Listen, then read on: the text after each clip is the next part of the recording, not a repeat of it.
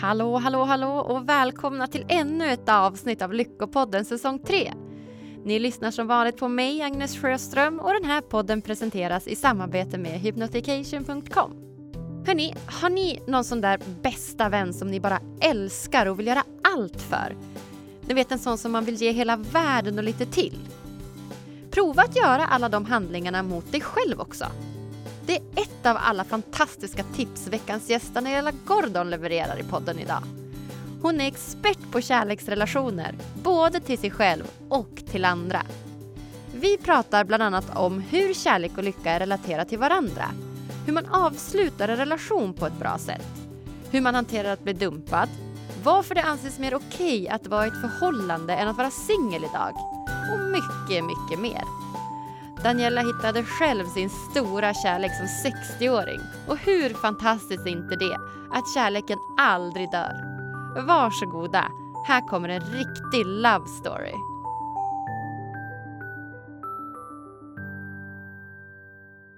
Då säger jag varmt välkommen till Lyckopodden Daniela Gordon. Mm, tack. Kul att ha dig här Daniela. Mm, det är roligt att vara här. Har du haft en bra dag?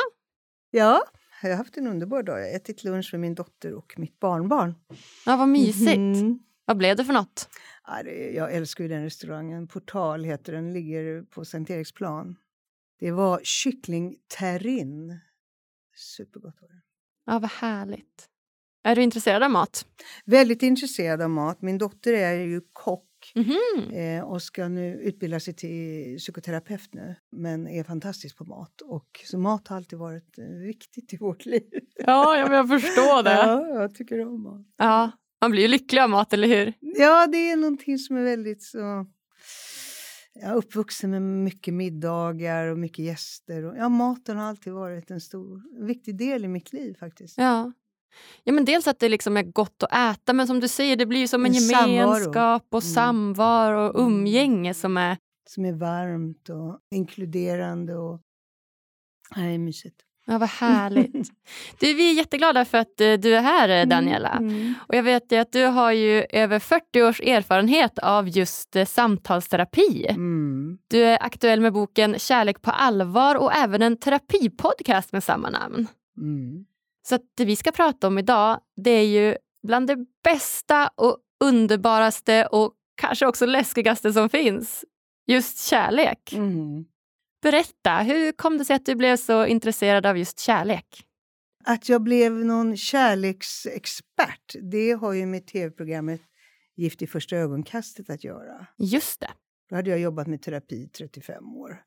Eh, och jag arbetade både med par och eh, med eh, individuell terapi. Och jag började som kropps, kroppsterapeut.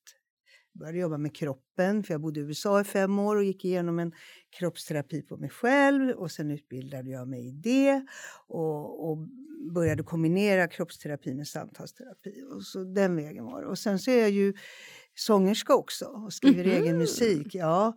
Eh, eh, så det var ju meningen egentligen att terapin skulle vara en sidogrej och sångkarriären var det allvarliga och så blev det tvärtom. Jaha, vad spännande. Ja, jag började jobba mycket med teater och musikmänniskor faktiskt.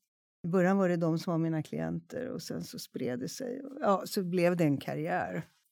Är det just kärleken som du fastnade för? Det blev ju kärlek i och med att jag eh, anlitades som expert för det här programmet. Kärlek i första ögonkastet. Och då blev det ju så att eh, människor associerade mig till kärlek. Det kom väldigt många klienter som hade sett tv-programmet. Jag har ju haft jättefullt hela tiden men det blev ju ett extra påslag. Och sen eh, skrev jag ju boken Kärlek på allvar. Jag har ju själv intresserat mig för det. Eh, därför att det området i mitt liv som jag inte var nöjd med, det var just kärleken. Okej. Mm. Jag var inte riktigt nöjd med det så jag bestämde mig för att nu ska jag eh, göra jobbet. Så på gamla dagar eh, så började jag göra terapi med en amerikansk terapeut där jag arbetade just med min relation till kärleken. Det som var så intressant var att i samband med det så började jag tänka på att jag ska skriva en bok också som handlar om det här. Så att det gick hand i hand, kan man säga. Och eh, medan jag skriver boken så träffar jag kärleken i mitt liv. Åh, vad fint! Då är jag över 60 år. Okej, Mm. vad mysigt. Så det, det känns väldigt organiskt och helgjutet. Eh, det här med kärlek och boken och kärlek på allvar. Ja, verkligen. Ja. Vad var det ni gjorde i det tv-programmet? Vad gick det ut på? Det gick ut på att eh, män och kvinnor som ville hitta en partner blev ihoptuttade av... Ihoptuttade, vilket uttryck. Nej, men alltså, vi var fyra experter som satte ihop par. Ibland var det gaypar också, som vi tyckte passade ihop. Och eh, sen eh, träffades de första gången de gifte sig. De hade aldrig sett varandra. Okej. Så de gifter sig, det är det första de gör och då är tanken att de ska vara gifta i en månad och under den månaden så ska de bestämma sig för om de vill fortsätta vara gifta eller om de vill gå isär. Under den här månaden så eh, åker de på bröllopsresa och de flyttar ihop. Oj. Eh, och jag gör terapi med dem, jag hjälper dem med deras problem. Och sen hade vi, eh, vi hade en präst, vi hade en beteendevetare, vi hade sexolog, vi hade olika experter som eh, hjälpte till med olika aspekter i den här relationen. Ja, vad spännande. Mm. Vad blev kontentan av det? Kontentan blev att jag gjorde det här i tre år. Och eh, under de tre åren så var det inga par som förblev gifta i längden. Vissa var gifta i sex månader, sen skilde de sig. Men vad det här programmet blev, det blev ett program där tittarna sa att vi har lärt oss så mycket om relationer. Det blev ett sånt program och det var jag väldigt nöjd med. Så att mer än bara ett underhållningsprogram så blev det faktiskt en lärdom för personer att ja, men hur kärlek fungerar. Precis, och jag var ganska ambitiös. År tre så skapade jag eh, en liten bok som hette Kärlekens lilla röda och eh, som de, där de fick övningar och så, så och som jag också släppte på nätet. Det var, det var, det var bra. Ja, vad kul. Mm. Jag tänker att vi börjar från början här, Daniela. Vad är kärlek? Ja, vad är kärlek? Alltså så som jag ser det så är kärlek djupaste aspekten i vår existens. Vi är kärlek, vi är gjorda av kärlek. Eh, det är vår essens. Och det intressanta är, jag har tänkt på det här med lycka eftersom det här är Lyckopodden.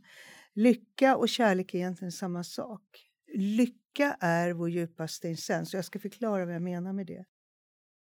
För om vi pratar om lycka så finns det eh, tre aspekter av lycka. Och den ena är då den sensoriska lyckan. Den lyckan som har att göra med våra sinnen, som har att göra med eh, hur vi eh, eh, förhåller oss eh, sinnligt till livet, hur vi förhåller oss i relation till andra.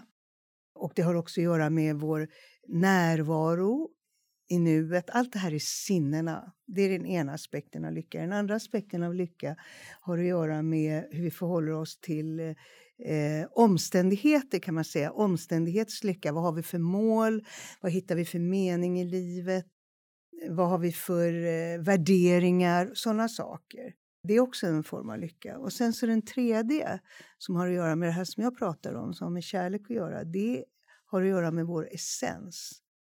Och det är en lycka som är villkorslös. Och det är den djupaste aspekten av lycka och den har med glädje att göra. Eh, Lyckans själ är glädje.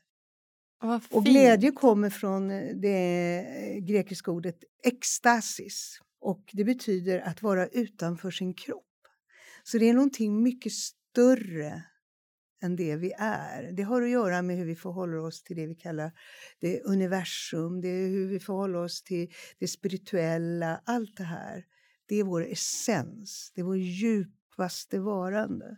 Gud vad fint. Ja, och det är kärlek och det är lycka. Där är vi. Så, så som jag ser på lycka så är lycka ingenting som finns utanför oss eller som vi kan jaga efter utan det är någonting som finns djupast inom oss och som vi kan förbinda oss med. Som vi behöver länka upp oss till att komma ihåg istället för att tro att vi behöver göra massa saker för att vi ska uppnå lycka. För det är de andra aspekterna av lycka. Det, det jag pratar om som är sinnenas lycka eller, eller omständigheternas lycka. Eh, men den djupaste lyckan är, är djup glädje och det är kärlek, samma sak. Ja, vad fint! Mm. Det var en helt ny förklaring för mig och så tydlig och så sann. Mm. Man kan ju verkligen relatera till den, ja, att det finns tre olika ja, typer av lycka. Ja. Mm. Så den här essensen som du pratar om, mm. den här mm. kärlekslyckan som är samma sak, den hittar man alltså inte utanför sig själv utan den finns inuti oss? Egentligen är vår längtan efter kärlek egentligen en längtan efter att komma hem till oss själva.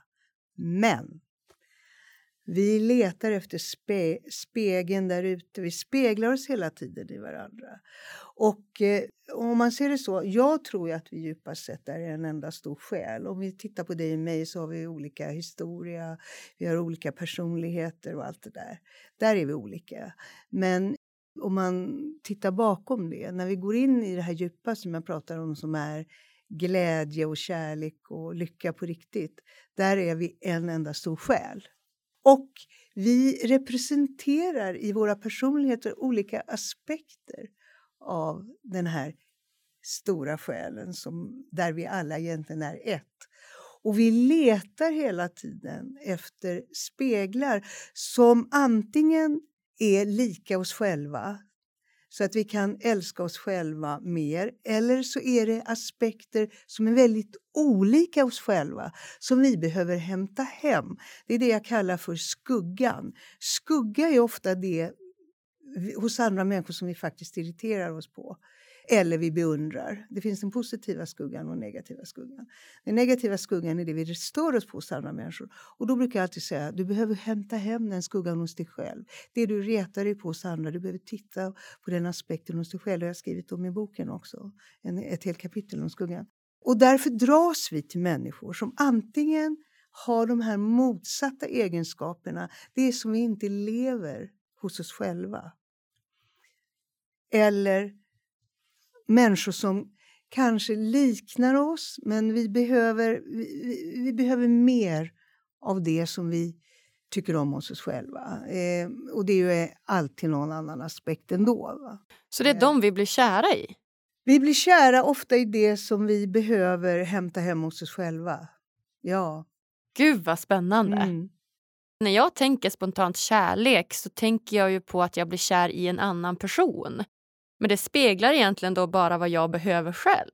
Absolut. Vi dras till det vi behöver eh, växa i själva och utveckla hos oss själva. Men vi kan också dras till, och det är där jag pratar om speglingen, i destruktiva relationer. Så kan vi dras till människor som har, eh, speglar vår olyckliga barndom. Eh, människor som har betett sig exakt mot oss som våra föräldrar gjort, om det har varit på ett negativt sätt. Så dras vi till det för att vi känner trygghet i det. Så det är en spegling av vårt eget inre. Det är det jag, jag, jag berättar för dig. Hela tiden umgås vi med oss själva. Men med det vill jag inte säga, eftersom vi är en, en enda stor själ så är in och ute samma sak. Eh, och det är det som är det fantastiska. Och när vi förstår att det jag tänker och det jag känner och det jag håller på med inne i mig själv. Det är precis det jag också drar till med där ute. Det. det är ingen skillnad på det inre och det yttre. Då tar vi ansvar för vårt liv mycket mer eh, och förstår att det är ingen som kan komma och rädda mig där utifrån utan jag måste rädda mig själv. Eh, det är först när jag har gjort det, det eh, jobbet med mig själv som jag kommer dra till mig det jag egentligen vill ha. Inte det som bara är ett upprepningstvång av massa mönster som jag har med mig. Så att om man då dras mot de här mer osunda relationerna vad behöver man då göra för att förändra de mönstren och kanske dras till mer sunda relationer? Då behöver man göra det som jag kallar göra jobbet, som okay. jag berättat att jag själv har gjort. Eh, och det är det många klienter kommer till mig för att säga. De, de säger jag har inte hittat kärleken, vad är det för fel? Det är bara samma gamla mönster jag upprepar hela tiden. Ja, och då tittar jag på barndomen, vad är det du känner dig trygg i, vad har du upplevt? Vad är det du upp upprepar. Eh, vad är det du inte älskar hos dig själv? Eh, vad är det du inte öppnar upp för? Och så vidare. Och så vidare. Och så, och så gör man det jobbet och då är det mycket, mycket. Jag har ju sett det hela tiden eh, hos mina klienter att eh, efter de har gjort jobbet så manifesterar sig kärleken. Det, det är ganska logiskt. Det är faktiskt ganska logiskt. Ja men faktiskt Ja, nu när du säger ja, det. ja. Så måste liksom rota lite grann i det gamla som har varit och de gamla mönstren och på något sätt då skapa nya mer sunda mönster. Mm. Ja, vad fint. Mm. Och kärlek är ju som sagt mestadels helt fantastiskt men ibland så gör ju kärlek också lite ont. Så se att vi har en lång kärleksrelation som håller på att ta slut och en av de här personerna i den här relationen vill göra slut. Hur gör man för att göra slut på ett bra sätt? Ett bra sätt att göra slut på för det första är att man på ett tidigt stadium berättar för sin partner att jag är inte lycklig i relationen nu. För då kan man också kanske rädda relationen och förändra det som är dåligt. Men tyvärr så kommunicerar vi ju inte så bra med varandra. Det är ju den största bristen i kärleksrelationen, det är ju kommunikationen. Vi bär på massa saker inne i oss själva eh, kommunicerar inte, vågar inte säga att just nu så känner jag mig inte kär i dig. Det är, det är någonting som händer. Det är någonting både hos mig själv som händer, jag håller på att förändras eller det är någonting eh, som du gör eller inte gör. Och jag vill prata om det här. Och så börjar man kommunicera. Och om man gör det, eh, då blir det ju mer en, en, proce- ett processinriktat slut. Och det är det bästa man kan ge sin partner, för då har de varit med på den här resan och förstår vad som har hänt. Ja, vad fint. Ja, än att man bara går och bär på allt i sitt inre och bara säger nu, nu ska jag lämna dig. Det är, det är vissa som får en fullständig, fullständig chock. De har inte anat någonting. Det är det sämsta sättet att göra slut. Ja, men verkligen. Ja. Så att börja kommunicera tidigt i relationen och vara helt öppen med det man känner. Ja, och är man det i relationen även när man har det bra, då blir det här naturligt. För då, då har man den här transparenta, eh, öppna relationen och då märker också partnern, vad är det som händer nu? Du känns mer stängd, du känns inte lika tillgänglig som innan. Då märker partnern, vad, vad är det som pågår? Och då kan man prata om det. Mm. Och då är det kanske, ja men jag är inte lycklig i relationen nu, jag känner att eh, vi håller på att växa ifrån varandra. Eller så kan det ju vara eh, så att man längtar efter någonting annat. Ja, vad spännande. Mm. Säg då att man är den andra personen som är den personen som någon har gjort slut med, alltså att man blir lämnad. Mm. Hur gör man för att hantera det på ett välmående sätt? Ja, så man måste ju sörja.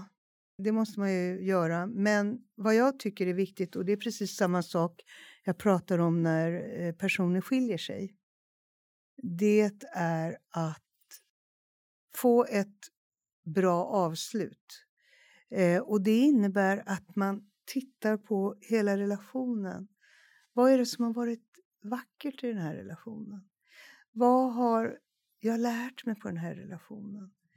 Vad har du gett mig i den här relationen? Vad har jag gett dig i relationen? På det sättet. Att det är inte svart och vitt. Det är inte nu är jag kär och lycklig och allting är bra och nu är det slut och över och allting är ett helvete. Eh, det är inte så livet är utan livet är någonting cirkulärt som, eh, som går i cykler. Precis som årstiden. Ja.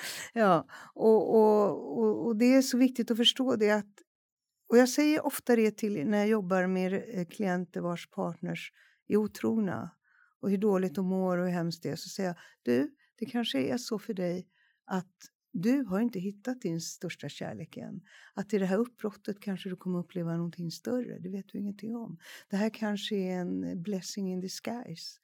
Eh, du upplever det som en mardröm. Men du måste uppleva, det är ju en mardröm här och nu. Och det ska du inte fly. Men det är viktigt att du förstår att längre fram kan någonting helt annat hända, att du inte vet vad som kommer ske. För vissa eh, som blir lämnade blir ju så bittra och tror jag kommer aldrig träffa någon, jag kommer vara ensam eh, för resten av mitt liv eller jag kan inte lita på män eller jag kan inte lita på kvinnor. Ja, du vet. Eh, och, och man dömer sitt liv till en misär eh, när man i själva verket inte vet någonting och att jag vet att det är många som har blivit lämnade som har fått det mycket, mycket bättre än de hade det i relationen och som har fått det mycket bättre än de som lämnade. Ja, just det! är intressant. Ja, verkligen. Ja, när man följer efteråt, för de har hittat eh, lyckligare relationer medan den som lämnade hade en kort relation och sen blev det, blev det ingenting där och så vidare. Man vet ju ingenting. Verkligen inte. Jag brukar säga att det är viktigt att reflektera över sitt liv. Eh, ett liv som man inte reflekterar över utan bara, bara lever här och nu. Det, det tycker jag är ett olevt liv. Det är så viktigt att förstå dramaturgin i ens liv. Alltså, jag går från det här till det här och nu är jag på väg ditåt. Alltså det, eh, det är väldigt fascinerande och, och, och, och för då får du ett sammanhang. Då blir ditt liv meningsfullt när du ser det här sammanhanget. Ja, när jag gick in i den här relationen då var det det som hände och det var det jag utvecklade under den här relationen. Och nu har det här hänt och nu är jag på väg dit och det är det här jag vill utveckla nu. Just det. Ja. Att man någonstans förändras och ser vad man har för Ja. behov i de olika relationerna och så Mm. vidare. Ja. Ja. men jag förstår. Och det Mm. låter ju så enkelt när vi pratar om det nu men jag vet ju också att ibland så känns det ju bara som att man vill aldrig mer vakna upp eller på att säga när man är där i mitt i sin Ja, sorg. för det, i, i själva skeendet så är, befinner vi oss i en mardröm. Mm. Eh, Det är ju så. Eh, Och det säger jag till mina klienter, just nu är du i mardrömmen. Mm. Men du kommer att vakna upp och då är det jätteviktigt att du bara tar en dag i taget. Eh, och att du också, när de går i terapi hos mig så pratar jag om den här större bågen. Titta nu, titta på det här. Vad du gick in i, vad du var innan, vart du är på väg, vad du har utvecklat. Och, och hitta meningen. Eh, det finns en eh, fantastisk psykolog som heter Viktor Frankl, känner du till honom? Nej, Eh, han har skrivit ett, eh, ett mästerverk som heter Livet måste ha en mening. okej. Och han skapade en terapi som heter logoterapi. Han satt koncentrationsläger. Okej. Nå- Och då var han utbildad psykolog och betraktade hela sin vistelse, det är det den här boken handlar om, utifrån en psykologs ögon. Allt det helvete han var med om i, eh, i koncentrationslägret. Och då förstod han livet måste ha en mening. Och han hittade meningen där. Och sen skapade han en terapiform där allt hemskt som händer, hitta meningen, det finns en mening. Hitta meningen i det här. Okej. Ja. Eh, och sen kan man ju säga att det finns fruktansvärda saker. Du kan inte, alltså att hitta meningen i att du förlorar ett barn eller hitta en mening i att du förlorar en älskade. Nej, det går inte i ögonblicket. Men du kan skapa mening längre fram i tiden kring det som har hänt dig. Och det gör många människor. Och de får det mycket bättre. Just det. Ja, Så hitta någon slags mening i, I det du har varit med om. i Ja. det man har varit med om. Ja, men så och hitta bra. meningen och ge det till andra människor. Ja. Du vet, det, du har varit med om något fruktansvärt och berättar du det för andra. Du skriver en bok eller du skapar en fond eller du gör, håller föredrag. Du gör någonting för att dela med dig av det hemska du har varit med om och då har du skapat en mening. Ja, det kan man ändå säga är väldigt vanligt att folk Ja. gör. Ja, och det är utmärkt. Ja, vad härligt. Vilket bra tips. Mm.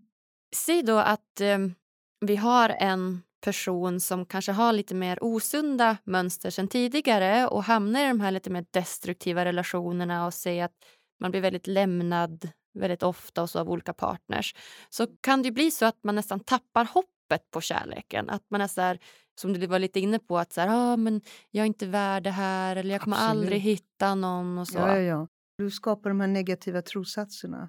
Eh, och de har du egentligen oftast haft med dig från början. Jag, brukar, jag, jag jobbar mycket med negativa trossatser. Vet du vad det är för något?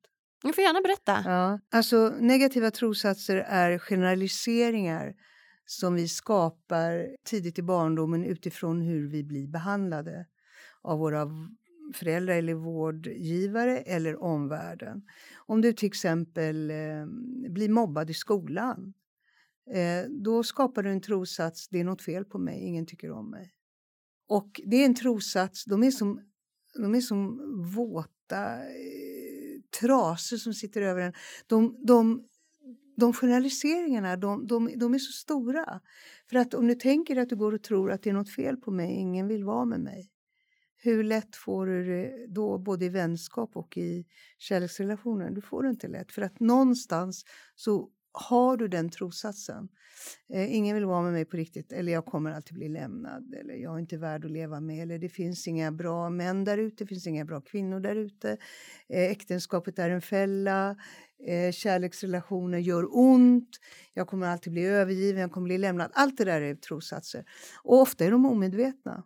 Just det. Det är väldigt viktigt att bli medveten om, om de där trossatserna. Eh, så det jobbar jag mycket med i terapi. När jag ser de här mönstren just i kärleksrelationer. Att nej, men varenda gång, jag blir alltid lämnad. Eller, eh, alltså, vad, vad är det för trossats du har egentligen? Så jobbar vi med den. Och när, när den blir medveten, då kan man ju förändra den. Eh, och då skapar vi en ny trossats och vi går också in i den negativa trossatsens smärtpunkt och jobbar med den smärtan. Jag, jag berättar om det här mycket i boken också. Det är väldigt viktigt att titta på de trossatserna för när man blir medveten om den så blir man ofta väldigt överraskad. Oj! Ja, det, det här tror jag, det här går man omkring och tror. Alltså, då säger jag, men om du verkligen djupast sett går och tror på det här, hur tror du då att du ska kunna manifestera en, en positiv kärleksrelation. Nej men precis, då blir mm. det ganska omöjligt. Mm. Okej, så de här negativa trossatserna då? Mm. Jag förstår att du hjälper dina eh, klienter väldigt mycket med det. Mm. Finns det något sätt som man kan göra det på själv? Jag tänker ifall det är någon som inte har möjlighet att gå till exempel i samtalsterapi eller träffa någon. Det, det är att ställa sig frågan, vad har jag för trossatser? Om, om, om, om, jag, det, om det här är mitt mönster, jag ser att det här händer varje gång i min kär, när jag är ute och dejtar, för nu pratar du om, om det. Eh, vad är det för trossats jag har som kan ligga bakom det här beteendet? Vad är det jag tror ska hända? Ja, då är det inte så svårt att komma på. Nej, men jag tror ju jag, jag blir alltid övergiven i kärleken. Ja, okej. Okay. Ja, oj då. Jaha, om det är min trossats. Hur eh, agerar jag så att det här ska hända? Vad är det jag gör för att det här ska hända? Ja, ja så antingen blir du då kanske klängig. Du har den otrygga ambivalenta anknytningen. Och då är det inte så konstigt att du blir övergiven. För det är svårt att stå ut med i längden. Eller så eh, blir du tvärtom. Du är så eh, rädd för att bli övergiven att du inte vågar öppna upp överhuvudtaget, utan du överger själv. Du skapar distans, du vågar inte komma nära, du vågar inte öppna ditt hjärta. Det är en annan strategi. Just det är samma problematik. Så att eh, det viktiga är att du ser vad är, hur bidrar jag själv Just det. till det här. Och kartlägga lite sina beteenden. Ja, det är jätteviktigt. För då när man väl har kartlagt de här beteendena, att oj, jag kanske är ganska klängig, då kan man ju då också vända på det och förändra sig. Och där gäller det att inte bli motsatsen då, att inte mm, våga öppna upp alls. För det är den andra anknytningen, otrygg undvikande. Man vågar inte, man är ju rädd för närhet. Det handlar ju hela tiden om det här att hitta det här sunda eh, trygga beteendet där du är, har en bra balans mellan att ta emot och att uttrycka dina behov, att ge till dig själv, att ge till den andra. Eh, det är ju så hela tiden. Och djupast sett, det som vi pratade om i början, att djupast sett så är vi kärlek. Djupast sett så är det så viktigt i kärleksrelationen till en annan att du har en fin kärlek med dig själv. Just det! och därför att paradoxen är att när du har det då blir du inte självupptagen. Alla tror att det har med självupptagenhet att göra. Nej, Nej för när du är kärleksfull mot dig själv då är du också uppfylld. Och när du är uppfylld och har den här djupa kärleksfulla kontakten med dig själv då går du inte omkring med ett hungrigt hjärta hjärta, i det hungriga hjärtat där du känner tomhet, som många människor gör, då vill du att en annan människa ska fylla upp dig. Just det. Ja. Och när, när en annan människa ska fylla upp det, det går inte. Nej. Det, det är ett um, omöjligt uppdrag. Man måste fylla upp sig själv. Ja. Och hur gör man det? Ja, men det gör man genom självkärlek, att ha den här djupa kontakten med dig själv. Eh, att kunna då både stå upp för dina behov, ta emot kärlek från andra människor, för kärlek finns överallt. Vi består djupast sett av kärlek. Det är inte bara partnern som ska ge dig kärlek, utan kärlek finns runt omkring om du tittar runt omkring dig. Visst, visst finns det kärlek i ditt liv? Ja, massa. Ja, och, och kan vi ta det till oss och leva i det, då känner vi också lyckan. Eh, och lyckan är den här glädjen, djupa glädjen av att veta att djupast sett så består jag själv av lycka och kärlek. Jag är det här och du smakar på det. Du, alltså, det är ju en underbar meditation att göra med sig själv är bara att eh, blunda och säga hur känns lyckan inuti mig? Om jag ser en bild för lycka, kanske ser ett porlande vatten eller du ser någonting. Och när du ser det här så blir du lycklig. Eller vad är bilden av kärlek för mig? Ser du också det? Och då känner du den här kärleken.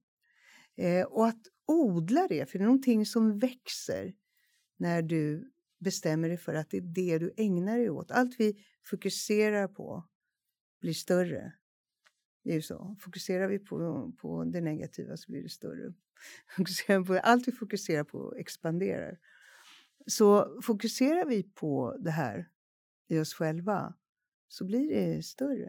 Ja, vad fint! Mm. Så vi ska börja fokusera på kärleken till oss själva. Ja, eh, och det är en, en fin kärlek. Det, jag talar inte om självupptagenhet Nej. här. Utan att man behandlar sig som man behandlar sin bästa vän. Det är en jättebra liknelse. Hur är du mot din bästa vän? Du är schysst, du är ärlig, du är generös. Men du ljuger inte, du, du luras inte, du låtsas inte. Eller hur? Nej. Nej. Och, och det, det är den en jättebra bild för hur, hur vi ska bete oss mot oss själva. Men väldigt ofta så är vi jättestränga mot oss själva. Vi har negativt, kritiskt, inre prat. Eh, vi har, de flesta människor har en fruktansvärd inre kritiker. Verkligen. Ja, som förstör för oss själva hela tiden. Det där gjorde du inte tillräckligt bra. Du borde det och du borde det och du borde det. Och yeah, vi håller på. Eh, och då är vi inte kärleksfulla mot oss själva. Nej, mm. verkligen inte. Nej.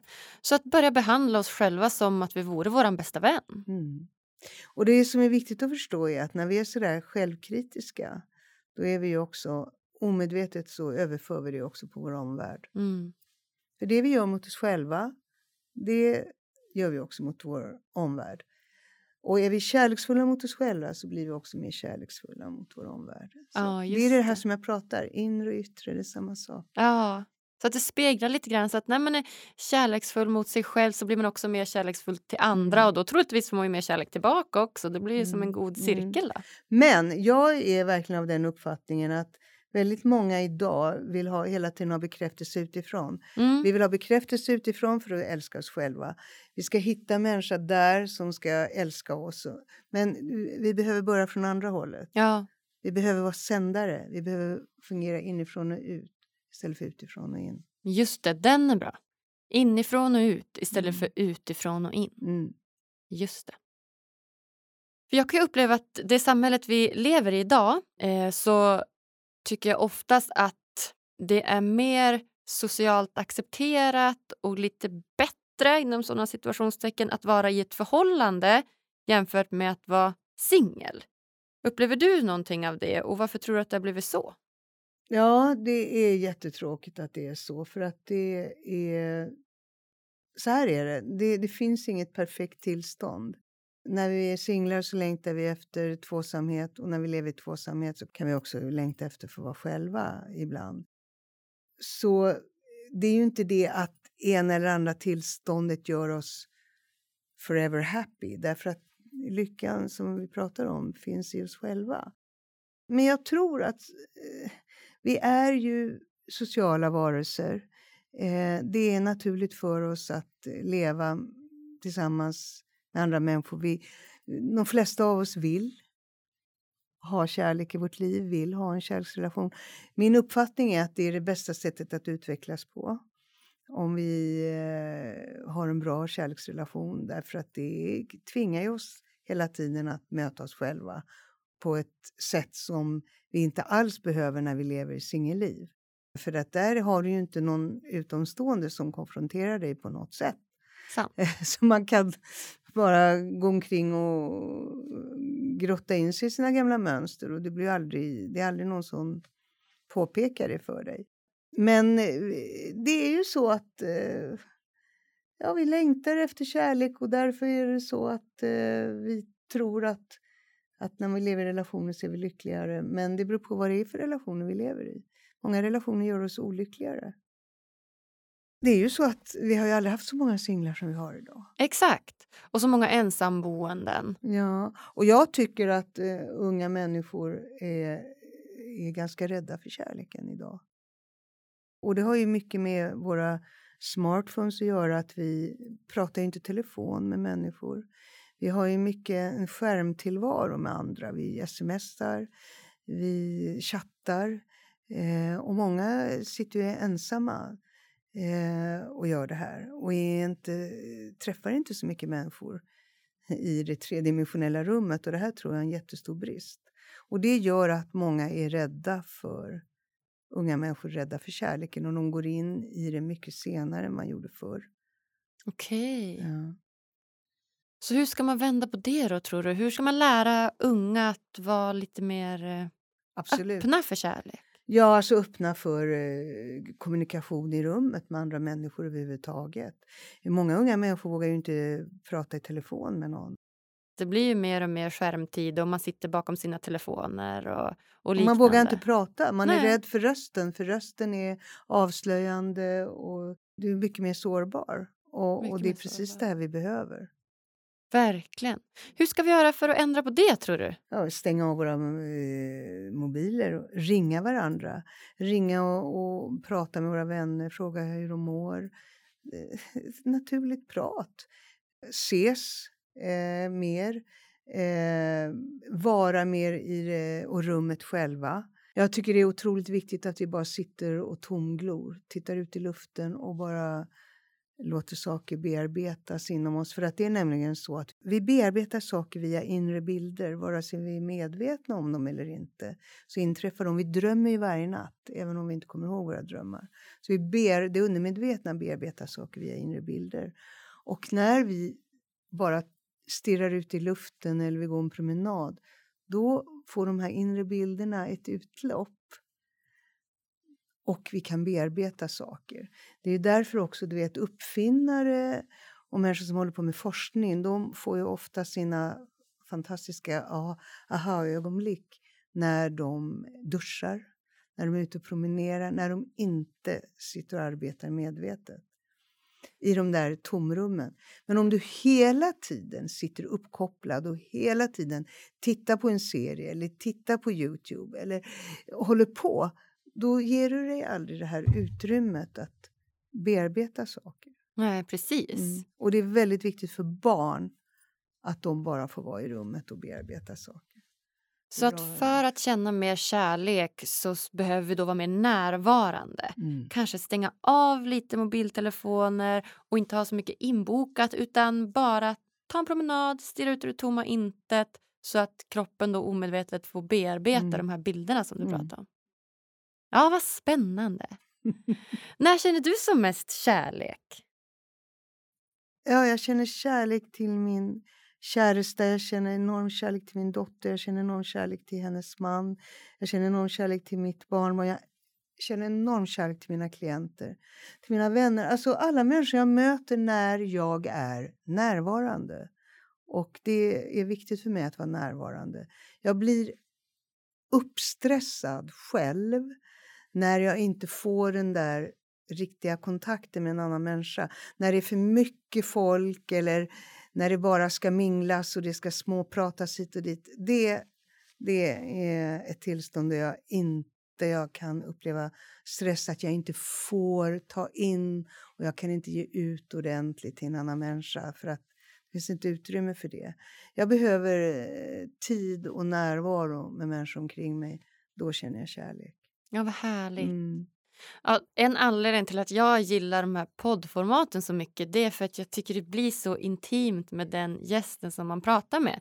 Trots att vi har de här mikrofonerna framför mig så är det nästan som att man glömmer bort det och blir så inne i samtal. Mm. Ja. Det är intimt därför att det är ingenting som stör oss här. Eller hur? Det är härligt. Ja. Och det är också en form av kärlek. Och du vet ju också att vi pratar om det här ämnet och vi koncentrerar oss på ett specifikt ämne och då Mm. går vi in i det. Ja, verkligen. Mm. Det är underbart. Ja, det är det. Mm. Vad händer i kroppen när vi blir kära? Det händer mycket i kroppen. Det finns ju eh, olika faser. Förälskelsefasen och sen finns det ju då eh, när den tar slut upp till två, efter två år, då går vi in i en djupare kärleksfas. Och förälskelsefasen, det är ju rena eh, revolutionen i kroppen. Alltså vi får ett otroligt dopaminpåslag i kroppen. Det här skriver jag också om i boken. Som gör att vi, ehm, alltså vår sexualitet blir otroligt mycket starkare.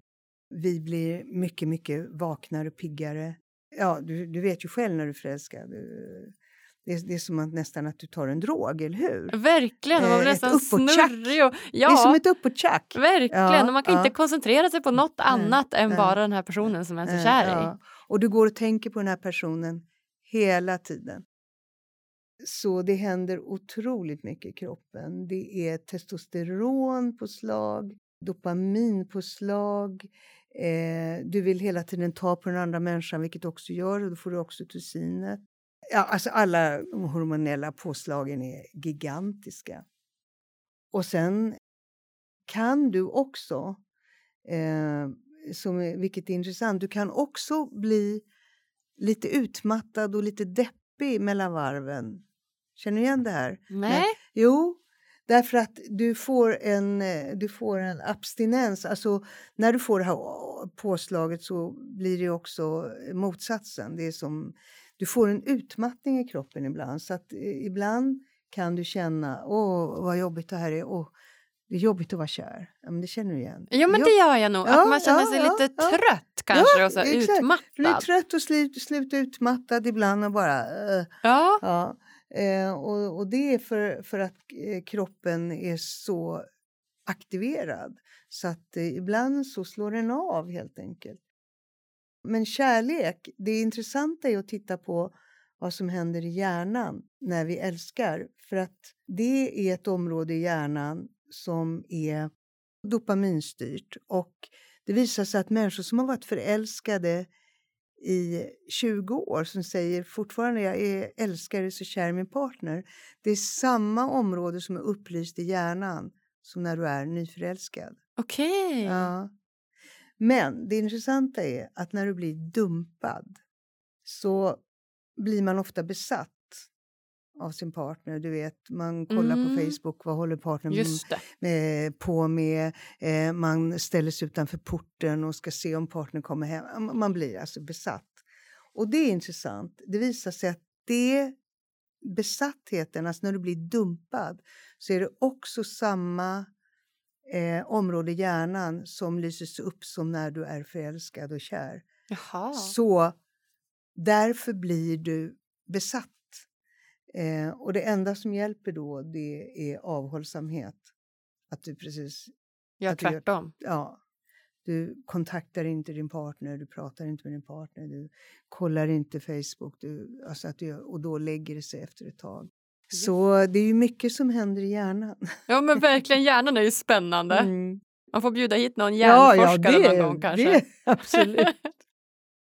Okej, men du sa alltså att man har en förälskelsefas som varar under två år och att det sen övergår i Djupare en djupare kärlek. Mm. Och vad, vad skiljer de två faserna åt? Allting finns ju där fortfarande men det är ju inte samma påslag. Allting är, det är som att det, från att det har varit en, en fors så är det en eh, lugn flod. Just det, okej. Mm, mm. Så det är inte lika extremt, man kan Nej. koncentrera sig på saker och man kan tänka på Precis, andra saker. Ja, och det är ju skönt. Och vet du varför det händer? Det är Nej. det som är intressanta. Forskningen visar att det händer därför att eh, kroppen klarar inte av. Klarar inte av? Att eh, vara i det här förälskelsetillståndet. Okej. Okay. Det är för uh, Det är för intensivt. För ja. intensivt. Och det är, alltså, det är gjort, det händer för att vi ska bonda med den här människan, för att vi ska gå ihop och vi ska eh, se till att vi kanske i bästa fall också får en avkomma. Just det. Ja, och, och sen då så ska vi ta hand om allt det här. Det här har med evolutionen att göra. Ja, men verkligen. Mm. Ja, vad spännande! Man känner nästan hur man blir lite kär så här, när man sitter och pratar om kärlek. Tycker du inte det? vad härligt, Daniela. Du, då tänker jag att vi ska gå in på de sista frågorna här. Mm -hmm. Och det första jag undrar är då, vad gör dig lycklig? Ja, jag blir lycklig när jag sjunger. Jag är ju sångerska och jag skriver musik och sjunger. Jag blir lycklig när jag sjunger. Jag blir otroligt lycklig eh, när jag ser att mina klienter utvecklas. Jag älskar ju, jag är ju, älskar det här med att växa och utvecklas. Och jag blir väldigt lycklig när jag ser andra utvecklas, när jag får hjälpa andra att utvecklas. Men jag blir också otroligt lycklig när jag själv växer. Det vill säga när jag märker, ah, nu, nu har jag lärt mig det här eller nu har det här förändrats. Eh, eh, jag älskar att växa som människa eh, och fördjupa mig. Det blir jag väldigt lycklig av. Jag blir också lycklig av att vara nära mina kära. Jag blir väldigt lycklig av att röra på mig. Eh, jag älskar att läsa, jag blir lycklig av att läsa. Läser böcker, jag älskar att läsa böcker. Och det ska vara facklitteratur. Facklitteratur. Därför att jag vill lära mig saker. Ja, vad härligt! jag blir också lycklig av att se en bra film. Jag, ja, nu räknar jag upp så många olika saker. Men, eh, ja. ja. Jag blir lycklig av livet. Ja, vad härligt! Mm. När du lär dig saker, har du något speciellt område som du är inne och grottar in dig på nu eller är det allmänt? Nej, alltså jag är verkligen inte intresserad av allt. Nej, men jag är ju intresserad i det som har att göra med psykologiskt och andligt växande väldigt mycket och som har att göra med relationer, att lära mig om de sakerna. Ja, allt som har med själen att göra, eh, filosofiska funderingar. Jag tycker om poesi. Det, poesin talar till själen. Eh, ja, det som befrämjar själen är jag väldigt eh, intresserad av. Eh, jag är ju inte, inte så intresserad i sport. Nej, okej. Okay. Eh, alltså det är många områden som jag inte är särskilt intresserad i. Men beteenden och kärlek människans och relationer, människan. Djupa, att förstå människans djup, det tycker jag är fantastiskt. Jag kommer ihåg när jag var liten så alltid Varför lever vi? Varför dör vi? Ja. Jag vill veta. Jag är fortfarande sån. Jag vill fortfarande veta varför vi lever, varför vi dör. Utforska eh, livet, döden, meningen. Vad är det för något? Det slutar jag aldrig förundras över. De djupa frågorna. Varför är vi här? Ja, det får vi prata om i nästa podcast, eller hur? vad är meningen och vad är mm. döden och vad är mm. livet? Mm.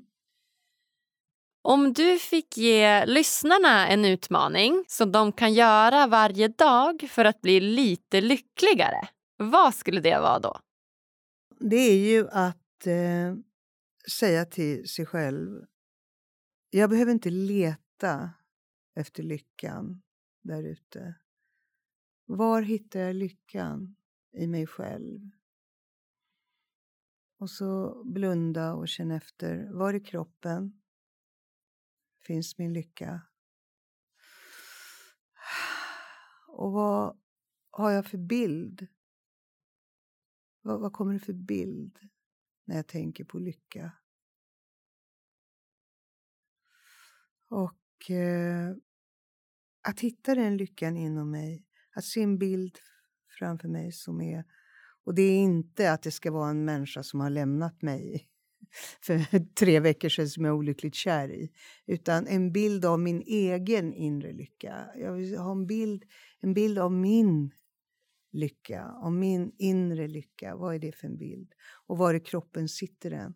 Och, och sen känna eh, den lyckan och så känn att den växer och andas, för det har alltid med andning att göra. Släppa. Eh, och andas in i min egen lycka. Mm, där är den. Och vad skönt. Nu känner jag den. Jag känner den i bröstet. Nu jag sitter och gör det här medan jag pratar med dig. Ja, jag känner min egen lycka i bröstet. Mm. Ja, vad skönt det känns. Och jag känner hur mitt bröst blir varmt och hur det expanderar.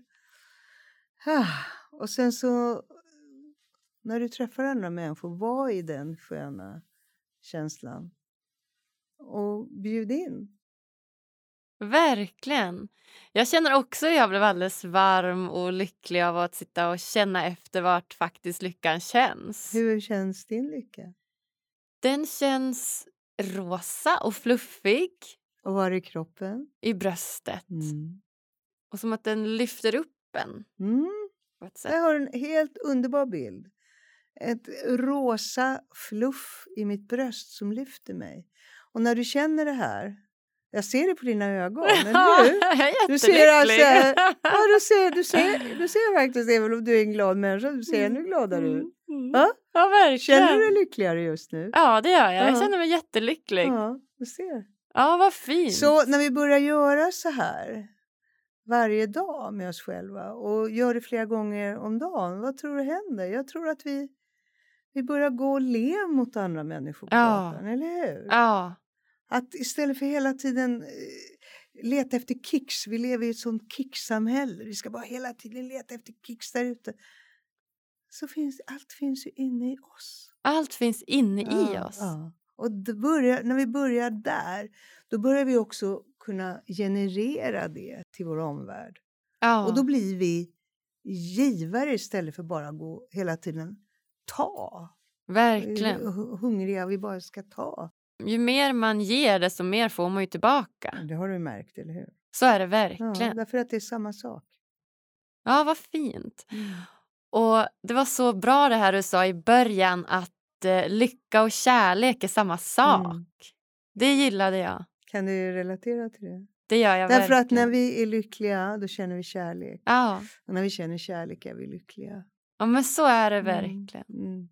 Vem hade du velat Eh, se gästa Lyckopodden? Alltså, jag är ju väldigt förtjust i eh, Anders Hansen. Jag tycker han har bidragit med så mycket eh, i det svenska eh, samhället när det gäller eh, eh, hur, eh, hur hjärnan fungerar och hur, hur vi blir friska och ja, vad vi behöver göra. Eh, med, jag älskar det, hans bok om träning och jag älskar den här skärmboken. Och jag tycker han, han kan förklara saker eh, på ett så enkelt och tydligt sätt. Ja, jag håller helt Så med. att, eh, Ja. om, du, om du får hit honom så. ja, jag ska jaga honom lite så han kommer hit och, och gästa. Tack snälla Mm, Daniela tack. Gordon för att du kommer gästa oss på Lyckopodden. Tack själv, tack. Ah, wow hörni! Daniela Gordon alltså. Vilken kärleksexpert! Det jag tar med mig från det här avsnittet det är att kärlek och lycka är samma sak. Hur fint var inte det? Och vad lätt det är att känna kärlek och lycka när man bara lyssnar efter den. Tycker ni det här var lika bra som jag? Prenumerera då gärna på Lyckopodden och följ oss på sociala medier. Tack för att just du lyssnar. Vi hörs på tisdag igen. Tjingeling!